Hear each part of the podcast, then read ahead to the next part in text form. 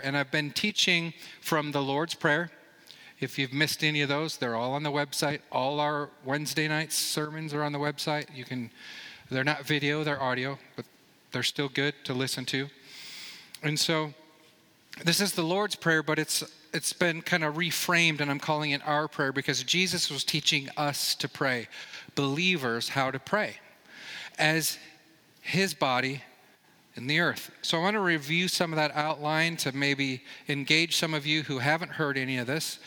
And then what we're going to really zero in on tonight is forgiveness. Forgive us our debts. So you know where I'm going? Prepare your hearts to, to hear that. So the initial outline from Matthew 6, verse 9 through 13, went something like this. He said, This then is how you should pray.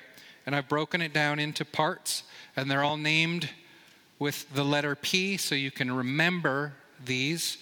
He said, Our Father in heaven, and I feel like that is the letter P perspective. Boy, if we get a revelation of who God is and where He is, where His authority comes from over us, that sets us off in the right position. So it says who we are and who God is. We're His, He is our Father. Goes on to say, Hallowed be your name. That letter P there is power because there's power when we get a revelation of the name and the names of God and the natures of God. And we're going through those series right now on Sunday mornings. You should really get a hold of those messages, re listen to those, and learn to walk those out. And then he says, Your kingdom come, your will be done on earth as it is in heaven. And I believe this tells us our position and our priority. We are on the earth, and it is his priority to release the kingdom. He's given us kingdom authority, and everything we pray should be mission critical. We might think it's something that has to do with us, but it has to do with his kingdom. If we get a revelation of that, things will change. Your prayer life will be focused on his kingdom. So, this whole first part of the prayer, this whole outline, it flows together. And let me just plug in an example. So, say I am saying, Father in heaven, your name I worship, and I worship the name of the Lord breakthrough. I don't think we've touched that one on our Sunday mornings, but it's I'm magnifying the name of the Lord, breakthrough, creator of everything, author of every good thing. I exalt you over every other solution. I'm not going to seek any other solution but you. You are Lord of the breakthrough. And this prayer of worship then is going to position us to walk in a kingdom that does what his name says it is. And that's we're going to break through hindrance. We're going to break through strongholds. Amen, somebody. We're going to overcome things that have been established against the good news of the kingdom. That's how important this prayer is. That's how important worship is. And we just did worship. Now the Lord is the Spirit, and where the Spirit of the Lord is, there's liberty. Y'all are free, right? Because we're free to worship in spirit and what? Truth. And now, you know our do you know our order of service is on the back wall? This is the word, and you shall know the truth, and the truth shall make you free. Amen. Someone needed, needed to see that. So we give the Lord Jesus breakthrough priority. His kingdom is released in the earth. It does no good to have his authority somehow floating around in this invisible kingdom of heaven or in a higher place. It's so that the kingdom of heaven is manifest and released in our now. And it's not just planet Earth or territory or Toms River or Ocean County. It's this piece of earth, this jar of clay, my body that He created from the earth. Are you hearing me? That's where the will needs to come. The kingdom needs to come. The will needs to be done. So I submit this body. This is all part of this prayer that comes. And then that whole first part, that whole worship part, that the kingdom come part frames it to this next part. And I think this was the last one, yeah, that I taught on. And it's give us today our daily bread. And this is provision, the letter P, provision. This is a prophetic revelation from the Word of God every day for your now. Every day, something from the Word should come alive and just explode off the pages, and that should be your. I'm going to live that out. I'm going to know that this is my mission, this is my existence today. That brings us to verse 12 and forgive us our debts. And forgive us our debts as we also have forgiven our debtors. Now, it might sound weird, but stay with me as I flesh this out. I believe this is true prosperity. See, as we live a forgiving life and a forgiven life, then it's a defense shield against sickness, not only in our body, our physical body, but in the body of Christ, because unforgiveness breeds division, strife, infighting, all that stuff, and it, and it makes the body of Christ sick and not function healthily and not do what God wants it to do. So unforgiveness clouds our ability to clearly pray about anything else. If you have that unforgiveness issue, if you're holding on to those things, it's really hard to worship the name of God. It's really hard to submit yourselves to, to the Lord and say, Your will be done, not mine. Because you're holding on to this thing. We're going to get a hold of this tonight. A lot of this is repeat for you. Some of this is brand new for some of you. But here's the deal no matter what, we can always take it to the next level. We can always walk out this at a greater arena. And I think some of you are going to be blown away by what you're going to hear tonight. And then finally, it goes on to say, And lead us not into temptation, but deliver us from the evil one. And this is preservation and purity it's keeping the main thing, the main thing, the mission and vision, keeping on the path, recognizing that the enemy has distractions and diversions that try to subvert everything else. And unforgiveness is one of the main ones that he used. So let's look at our little section tonight, Matthew 6 12. From the NIV I'm using, it says, And forgive us our debts as we also have forgiven our debtors. You're still with me, right? Okay, that was all review, that was all prep prep for tonight's message. So there's a principle here before I go deeper. There's a principle here. Our ability to receive is dependent upon our ability to give. Sounds counterintuitive, but our ability to receive depends on our ability to give. Let me give you an example. Have you ever noticed people that have a hard time receiving love have a hard time giving love? Relationships are messed up, are convoluted, are corrupt, are codependent, all these other things. Because there's not an understanding or a revelation in that person that I am loved and I can receive love, so I can give love. Are you tracking with me? See, God's gift of salvation has so many benefits, so many. And they're all gifts. If God's gifts don't flow through us, then they don't work how He intended them to be. They're not just nice things that He does and says here, they have to go through us for them to actually do what God wants them to do. So when you truly receive something, you're free to give it. And that's what we're going to talk about forgiveness. In fact, the fact that you give it is the evidence that you have received it. We know you receive salvation when you start walking out the salvation of the Lord. Amen, somebody. When you start walking out, the sanctification starts flowing through you.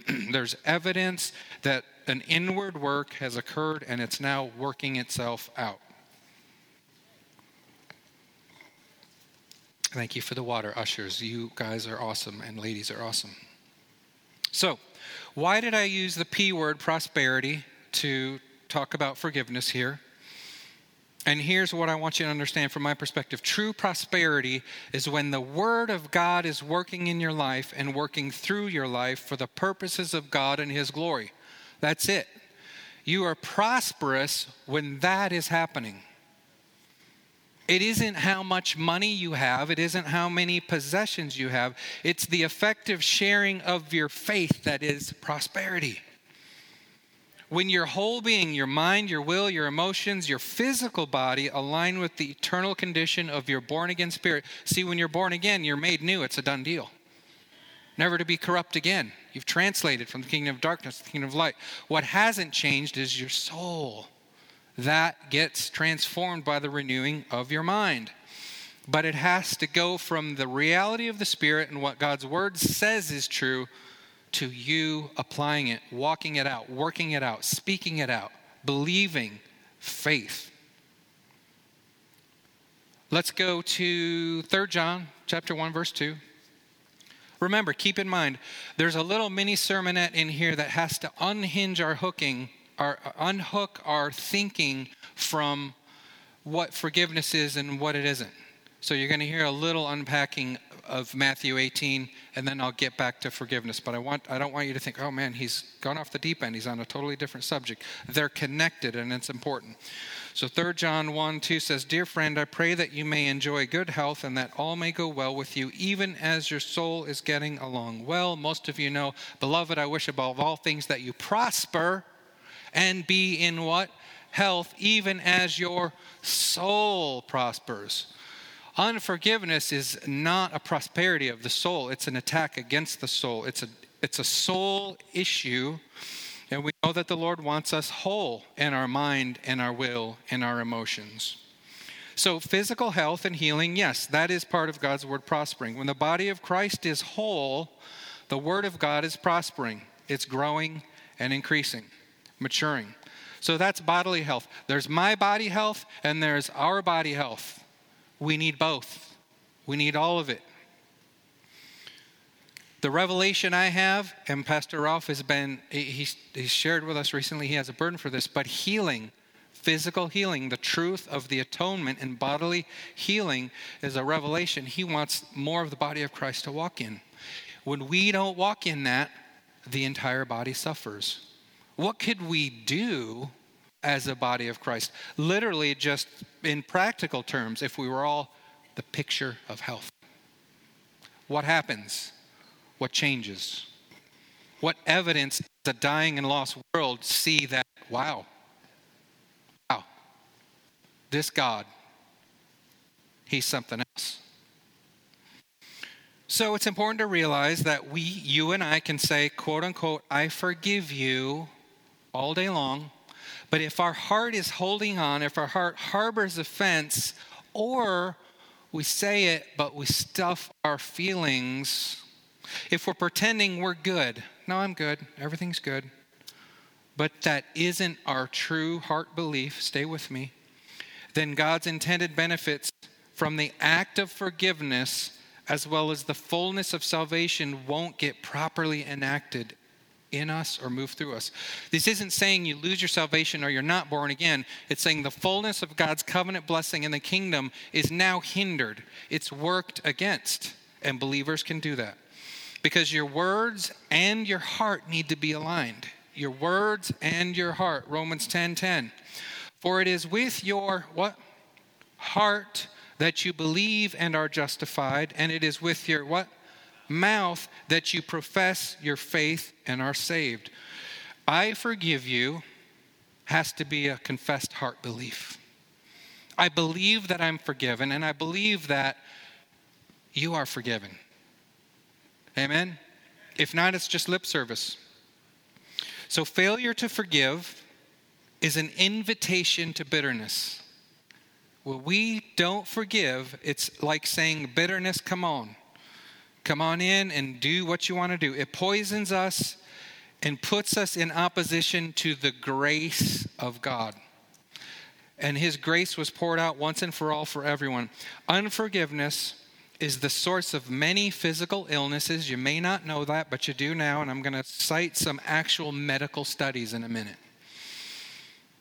It's a, it's a source of physical illness and a source of dis- dysfunction in the body of Christ.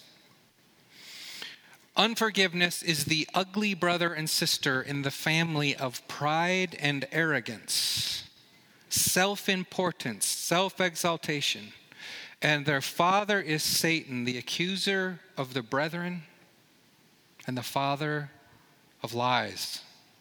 See, here's the deal.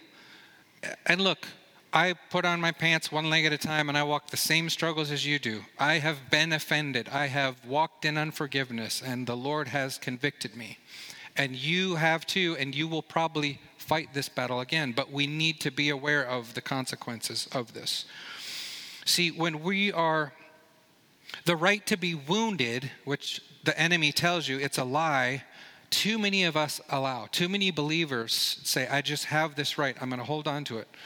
Because with this situation, it seems like, well, I didn't sin. I didn't do anything. There was no culpability on my part. So it's almost like that sin is on you. I was sinned against. Come on, somebody. So it really wasn't my fault right? Here's the truth. You need to get a hold of this. When we're sinned against, the enemy says, opens the silver platter. I have sin for you. Do you want to accept sin? This is not that we did anything, but once it happens to us, we have a choice. We can now participate in unforgiveness and accept that sin or reject it by saying, I forgive you, you're forgiven, I love you. And you don't, I'll get to this later, but you don't even need to do it to the person, you just need to do it before the Lord. Don't take the bait. Amen. The Lord keeps no record of wrong. Did you know that? Once you confess your sin, it's under the blood, He forgets. But church people sure do, don't they? Huh? It's a sad state of affairs. Offense is just unforgiveness.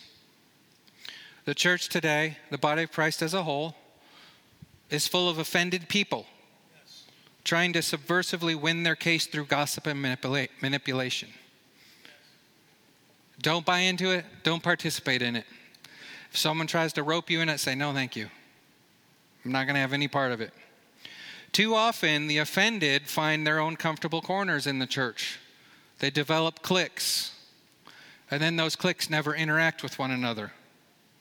And you know what? Nothing gets resolved, and everyone just has their own internal hidden roots. And guess what? Those roots are going to bear fruits eventually. They're going to come out. Oftentimes, this is the case. The offended or the unforgiving person will move from church to church and go around and spread all the bitterness from their last offense to the next place. Then they go to the next place. And then, too often, when it's not looking for the perfect church, being offended, going to the next one, it's we'll start our own church. And then all that is is just sowing a whole new crop of bitterness, waiting to have a harvest. Is this too real for you guys tonight? Is this too real? None of this shouldn't be happening. It's not God's will and it doesn't agree with His word.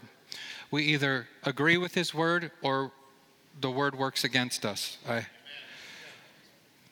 it's sad to tell you.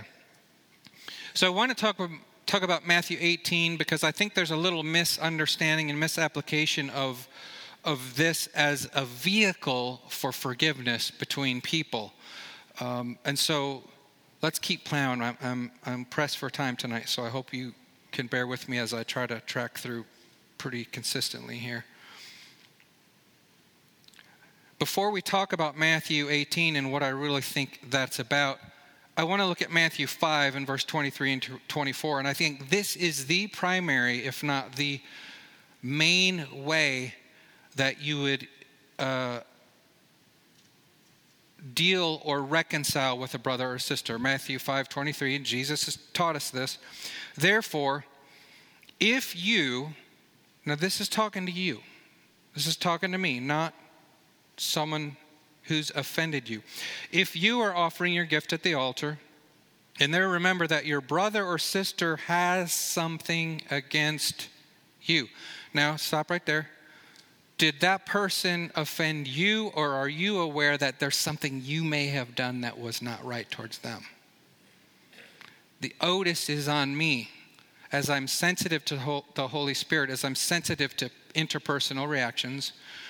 And if it's a big enough deal, and you have to de- deal with it. Here's what he says It's so serious, you don't need to continue with your act of worship. You can't keep pretending like you're sacrificially living before the Lord because you're conscious, the Holy Spirit is working with your conscience to tell you what you need to do. Leave your gift there in front of the altar. First, go and be reconciled to them, then come and offer your gift. Now, reconciliation here is me realizing I've done something to bring offense to you. And I'm going to go to you and I'm going to make it right. I'm not putting it on you, I'm not adding a burden to you. You know, you really offended me last year when you said that, so I just want you to know I forgive you. That is not this. That is not biblical. And when you do that, you take your issue and now burden someone who probably had no clue what it was about. It's not biblical. Don't do that. It's, I am sorry.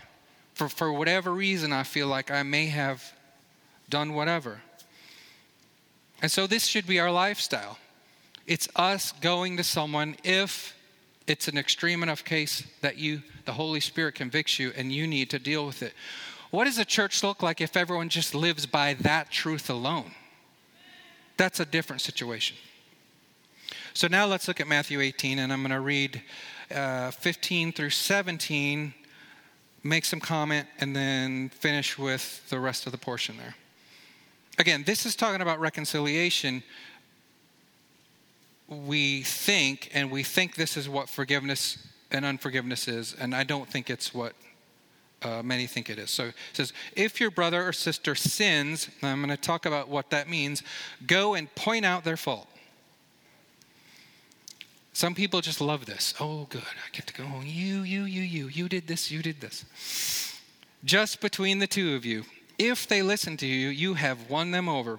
But if they will not listen, take one or two others along so that every matter may be established by the testimony of two or three witnesses. If they still refuse to listen, tell it to the church. And if they refuse to listen even to the church, treat them as you would a pagan or a tax collector. Let me just knock off the last line there.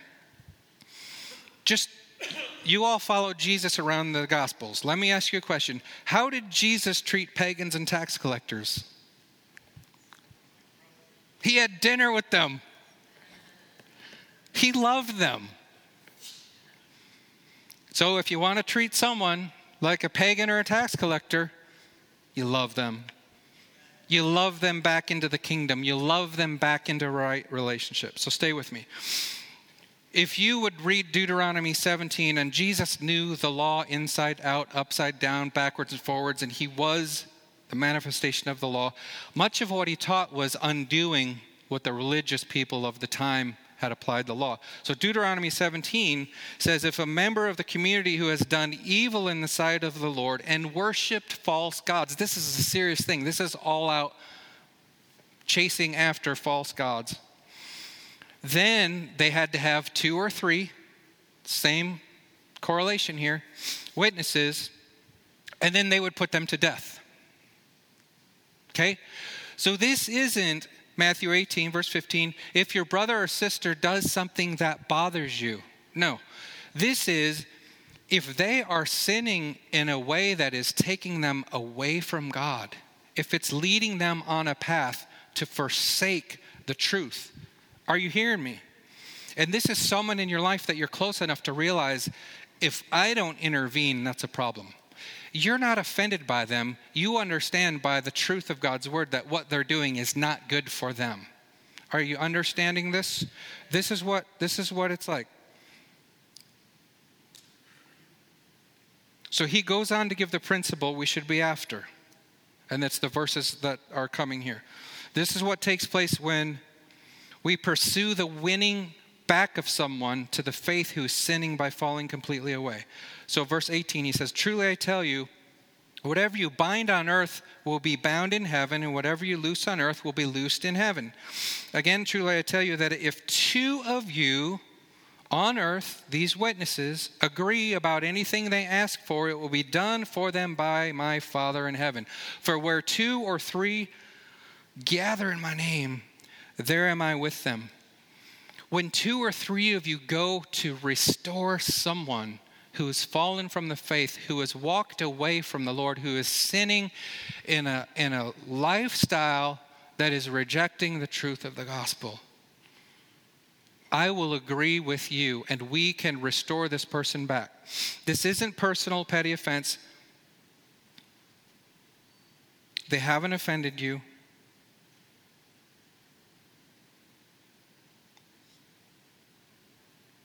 It's amazing if you get a hold of what this really is about.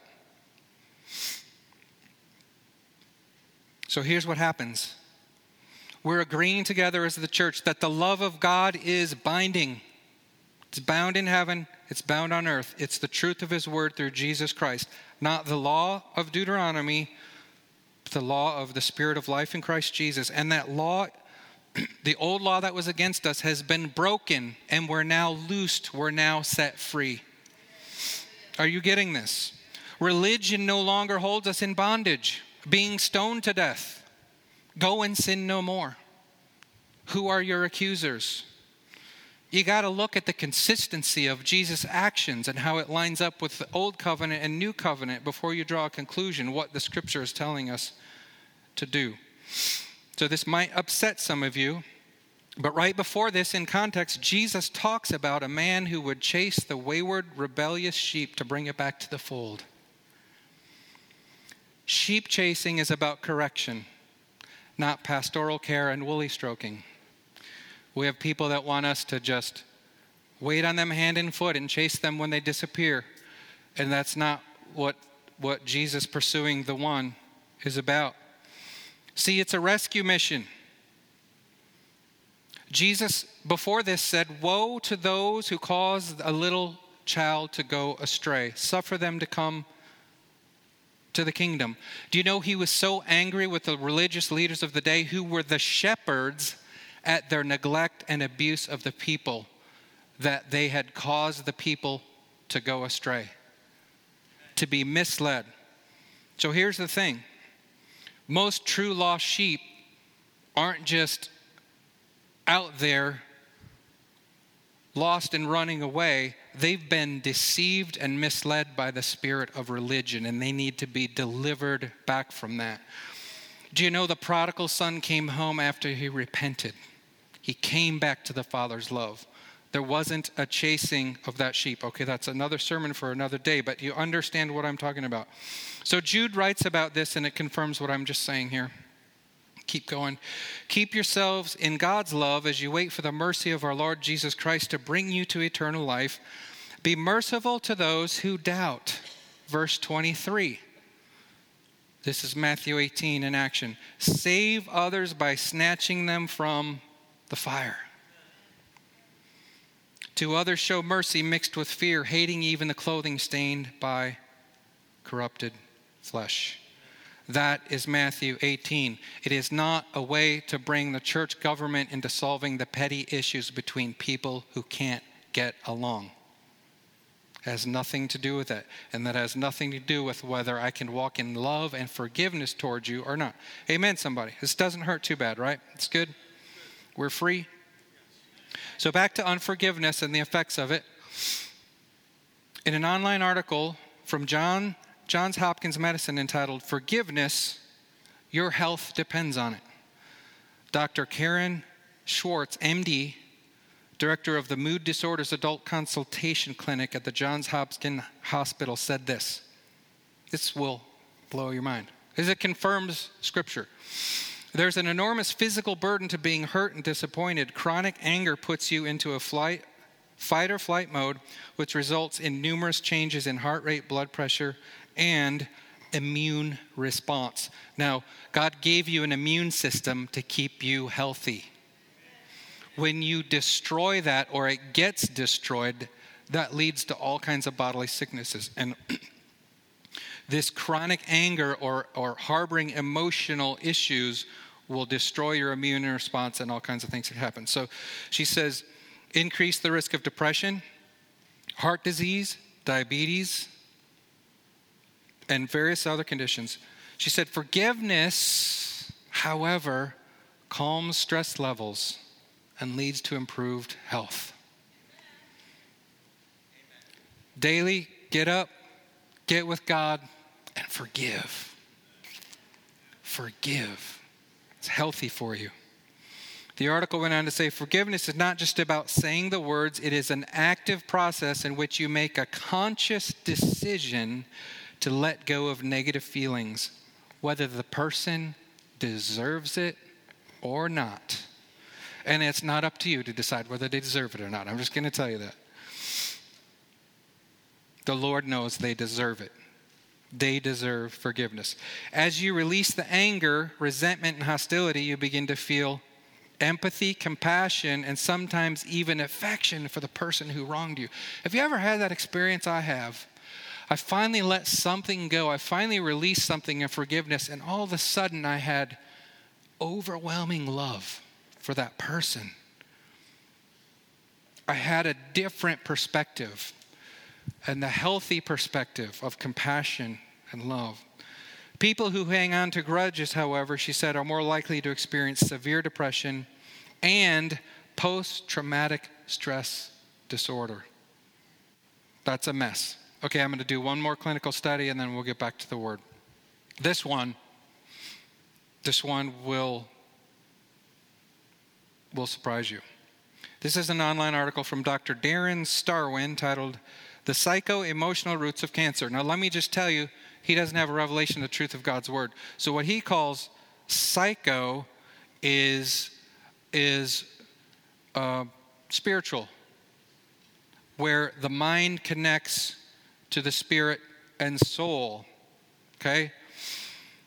So he, he um, took CT scans of cancer patients. Now, don't, don't say, well, every time I'm in unforgiveness, I'm going to get cancer. I'm not saying that.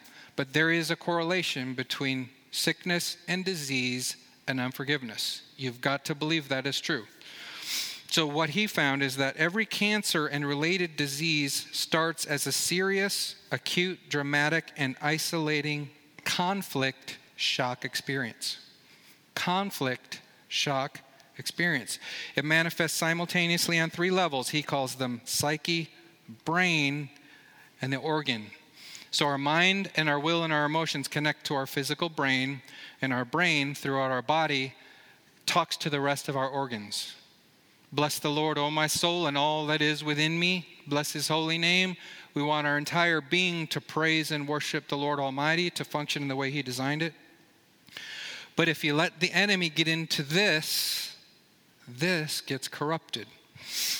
So he said the theme of the psychic conflict determines the location of the focus. In other words, to, to decode, if, if it's if it's um, a certain kind of emotional trauma, then it manifested in a certain part of the brain correlating to a certain organ. Are you with me?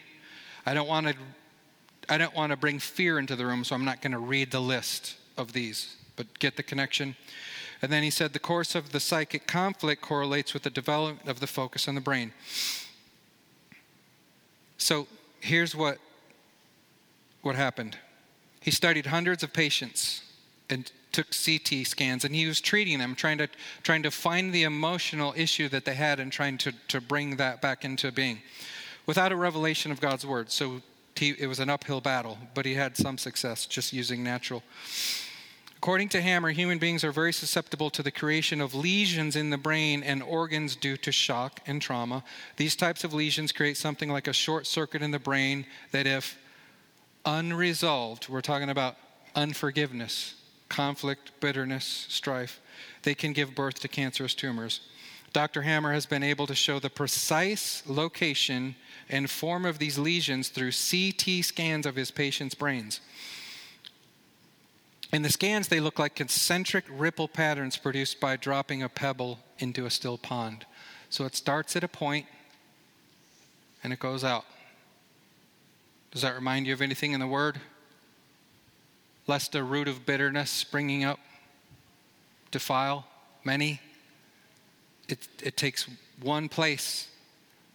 With partner with, it can grow. So here's the thing.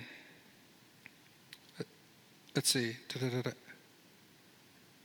It showed that the concentric circle lesions often also formed in a related organ at the same time as they appear in the brain. This is generally the organ that develops the cancer. And see, um, oncologists and people that are trying to chase cancer often think, well, it's just exploding in all these random places, but there's a connection between your mind, your will, and emotions and where it could manifest. So he, this was his conclusion. This validates a physical basis for the mind body connection. So here's the deal it's great to know the healer, it's great to look to Him for healing. It's another thing to partner with our Creator and live a life of letting go, live a life of forgiveness so the enemy can't find territory. That's right. We don't want to partner with Him, we don't want to agree with Him in any way. So, holding on to unforgiveness is like keeping trauma. It's letting the mind continue to release out of balance hormones, chemical responses, and more that ultimately work against the body, causing sickness. So, just what is cancer? Do you know what it is?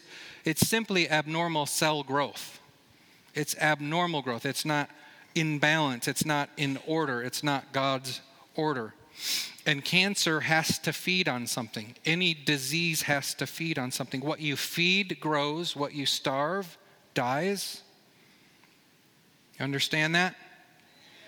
So think about the American diet, think about the American stress load, think about the average person who's, who's dealing with unforgiveness, guilt, PTSD. It's basically a recipe for life altering Ill- illness. But you know what? That's not our destiny. And we can change that by making a daily decision to forgive. So, knowing the truth sets us free. Peter, like us, as Jesus talks about forgiveness, said, Well, hmm, let me see if I can get some rules on this whole forgiveness thing. Matthew 18, verse 21. Then Peter came to Jesus and said, Lord, how many times shall I forgive my brother or sister who sins against me? Up to seven times? That sounds generous, doesn't it? Seven? Seven times? Jesus said, I tell you, not seven times, but 77 times. And you know, he wasn't saying 77 times, he was like, just keep forgiving. Just always. And Jesus modeled this. Luke 23 34, Jesus said, Father, forgive them for they do not know what they are doing. Even our Lord, betrayed, put to death unjustly. Unforgiveness not only affects us individually, it affects the entire body of Christ. I want to talk about that just for a little bit and then we'll finish up. Hebrews 12, 14, 15. Make every effort to live in peace with everyone and to be holy. I think that's interesting that a set apart life has a lot to do with our relationship with one another and our peaceful interactions with one another. Clothe yourselves with compassion, kindness, humility, gentleness, and patience. What did the doctor say happens when you regularly forgive?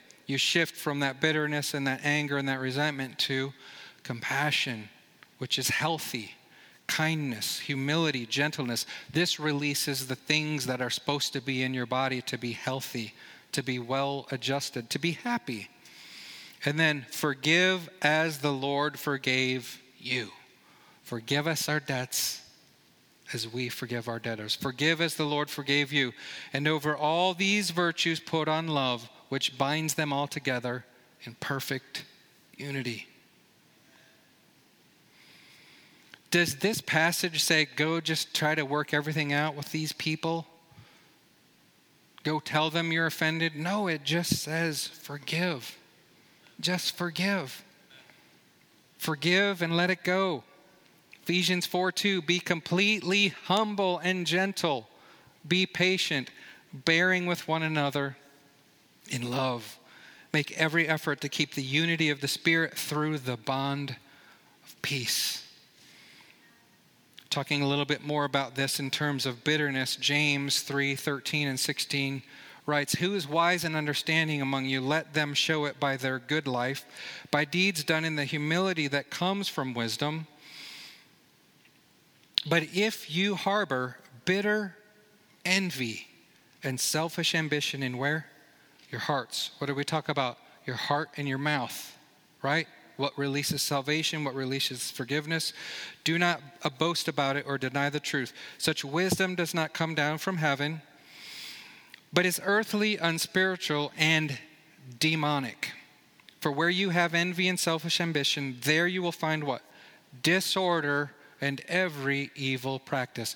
Cancer is disorder of the cells in your body, division, strife, disunity in the body of Christ. It's disorder. It comes from bitterness. Bitterness is unforgiveness. When there's trouble in the church, we know there's a failure to love and to forgive. And as much as we want to diagnose the issues, well, you wanted the color carpet blue and you wanted the color carpet green, or you wanted these chairs, or you wanted this scripture on the wall, whatever. The true heart of the issue isn't the, the facts of the differences, it's somewhere along the line we haven't forgiven. Someone took a different position that wronged us.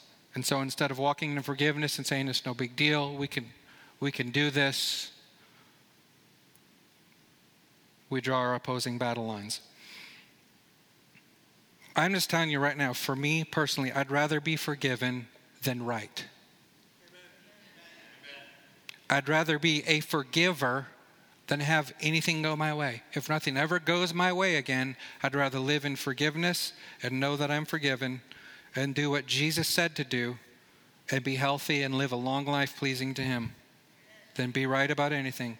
Unforgiveness is an invitation or can be the cause for the parts of the curse of the law that we have been redeemed from. Can you imagine that? Knowing you're redeemed from the curse of the law, then stepping back into it and saying, okay, I guess some of these things I'll accept. Proverbs 26 2 like a fluttering sparrow or a darting swallow, an undeserved curse does not come to rest. Now, we've been redeemed from the curse of the law because we deserved the curse, because we were lost and dead in our sin. We sinned against God. We did it, not Him. But then He made a way. Now, the blood of Jesus lifts that curse. But you now go back and partner with, with the enemy, a curse causeless an undeserved curse does not come to rest. The problem with bitterness is when you get used to it, you don't remember what the pure tastes like. How many of you had that experience?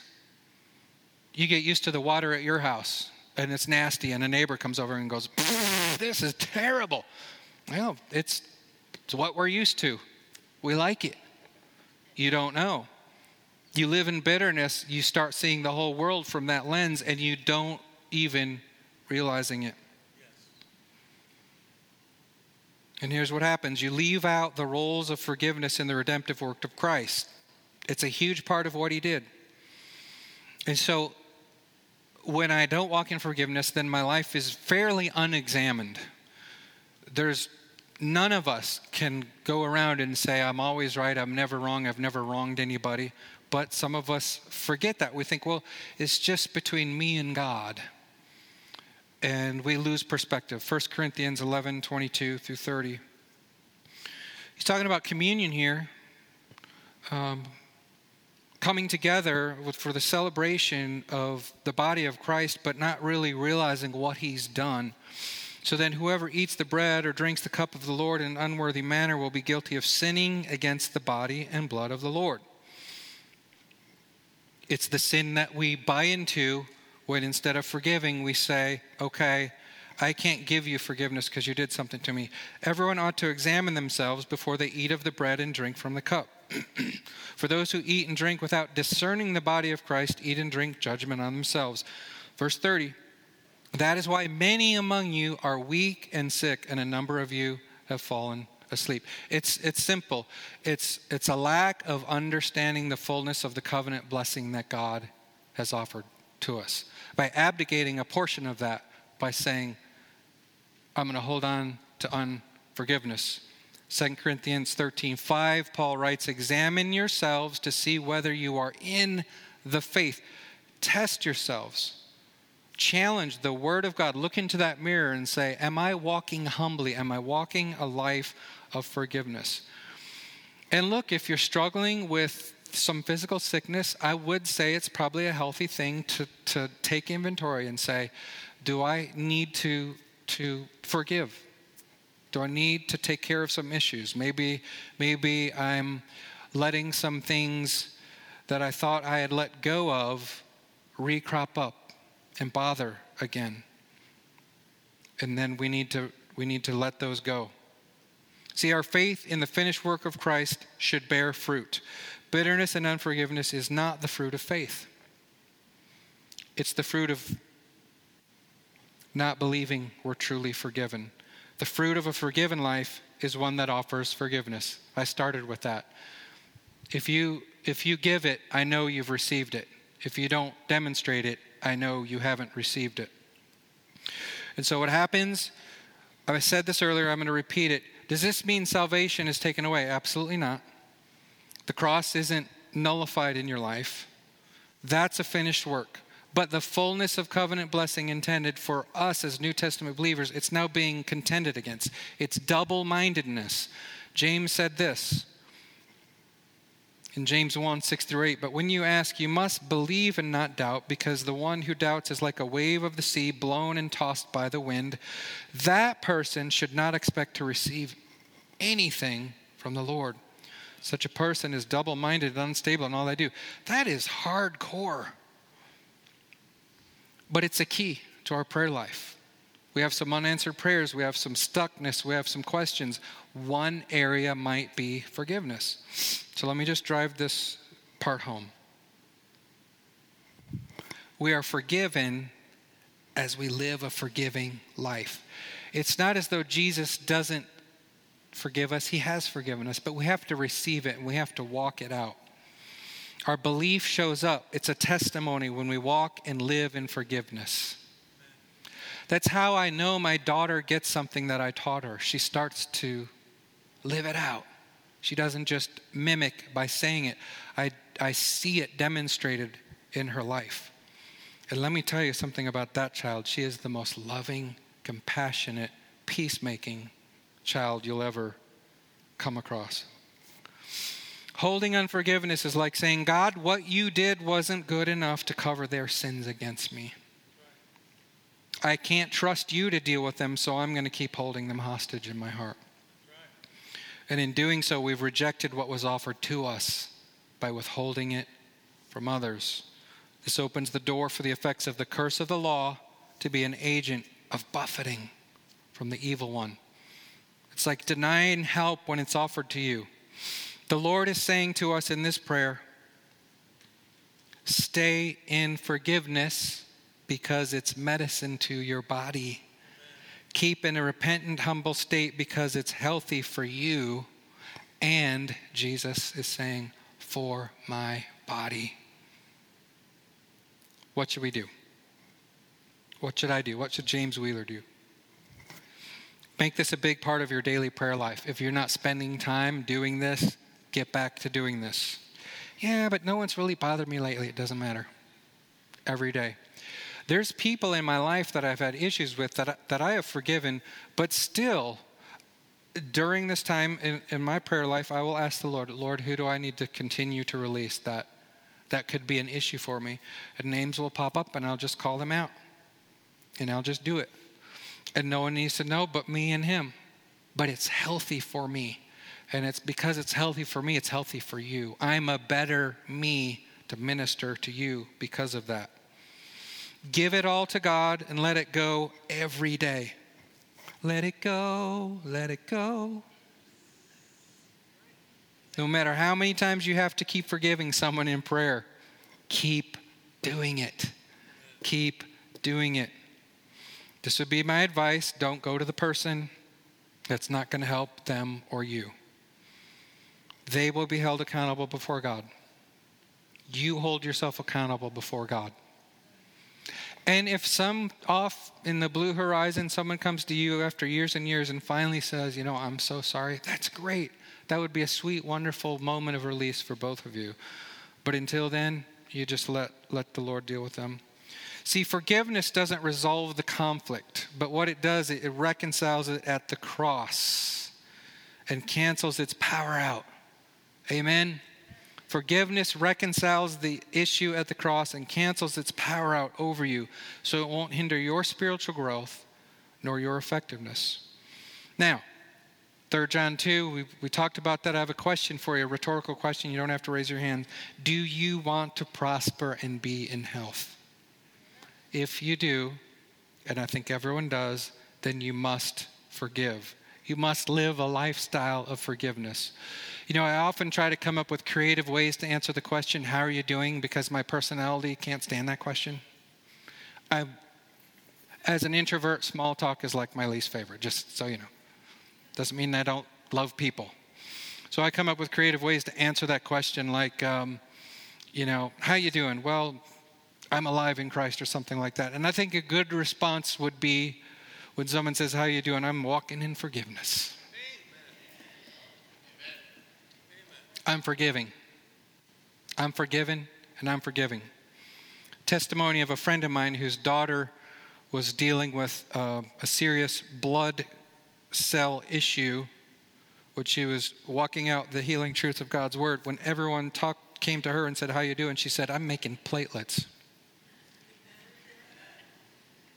He said, I'm making platelets. My body is making platelets. In other words, God is healing me. So maybe you need to say, hey, I'm, I'm walking in forgiveness. That's, that's how I'm doing.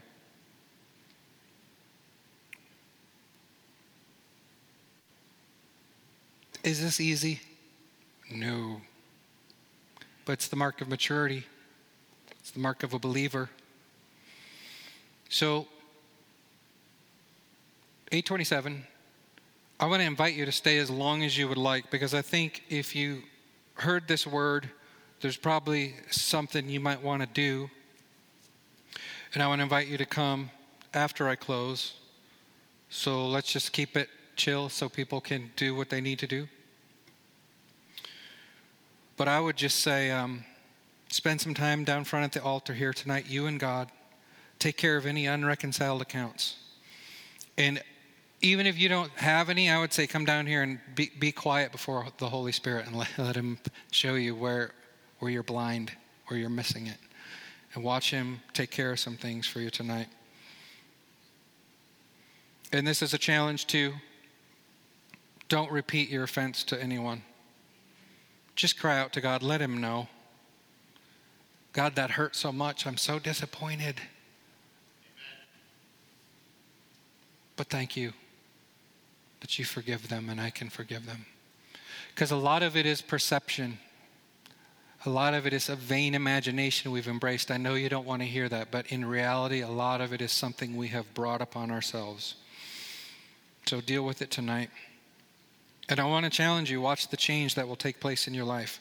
And I have, a, I have an exciting vision question. What do you think would happen if everyone, just in our church, walked in this revelation? You think some things would change? You think God would be pleased? You think He would smile? You're not sure, are you? I, th- I think so. I think, I think a lot of things would change. That'd be a good prayer goal for us. Daily to pray that we would all live this out and reap the benefits of God's blessing. So, Forgive us our debts, Lord, as we forgive those who've sinned against us. Let's pray right now. Father, I thank you that I am forgiven. I thank you that we are forgiven, and I ask you to help us, empower us by the Holy Spirit to walk in forgiveness. Help us to not offend, help us to not be offended, but when those things occur in our humanity, in, in our fallen, sinful condition, Lord, help us to be quick to forgive and to walk in forgiveness. And I pray right now, I come against the power of darkness and the enemy who's tried to use this as a destructive path in the lives of anyone in this room, in the lives of anyone listening. We rebuke you, Satan. We say you're a liar. And we say, we speak the truth and say, Be broken in Jesus' name. Let forgiveness come in like a flood dissolve and destroy that offense, destroy the traumatic event that occurred, and let the blood of Jesus, the forgiving, reconciling blood of Jesus, come in and make all things new. Thank you for the future that we have because we walk in forgiveness and we walk in love. In Jesus' name, amen.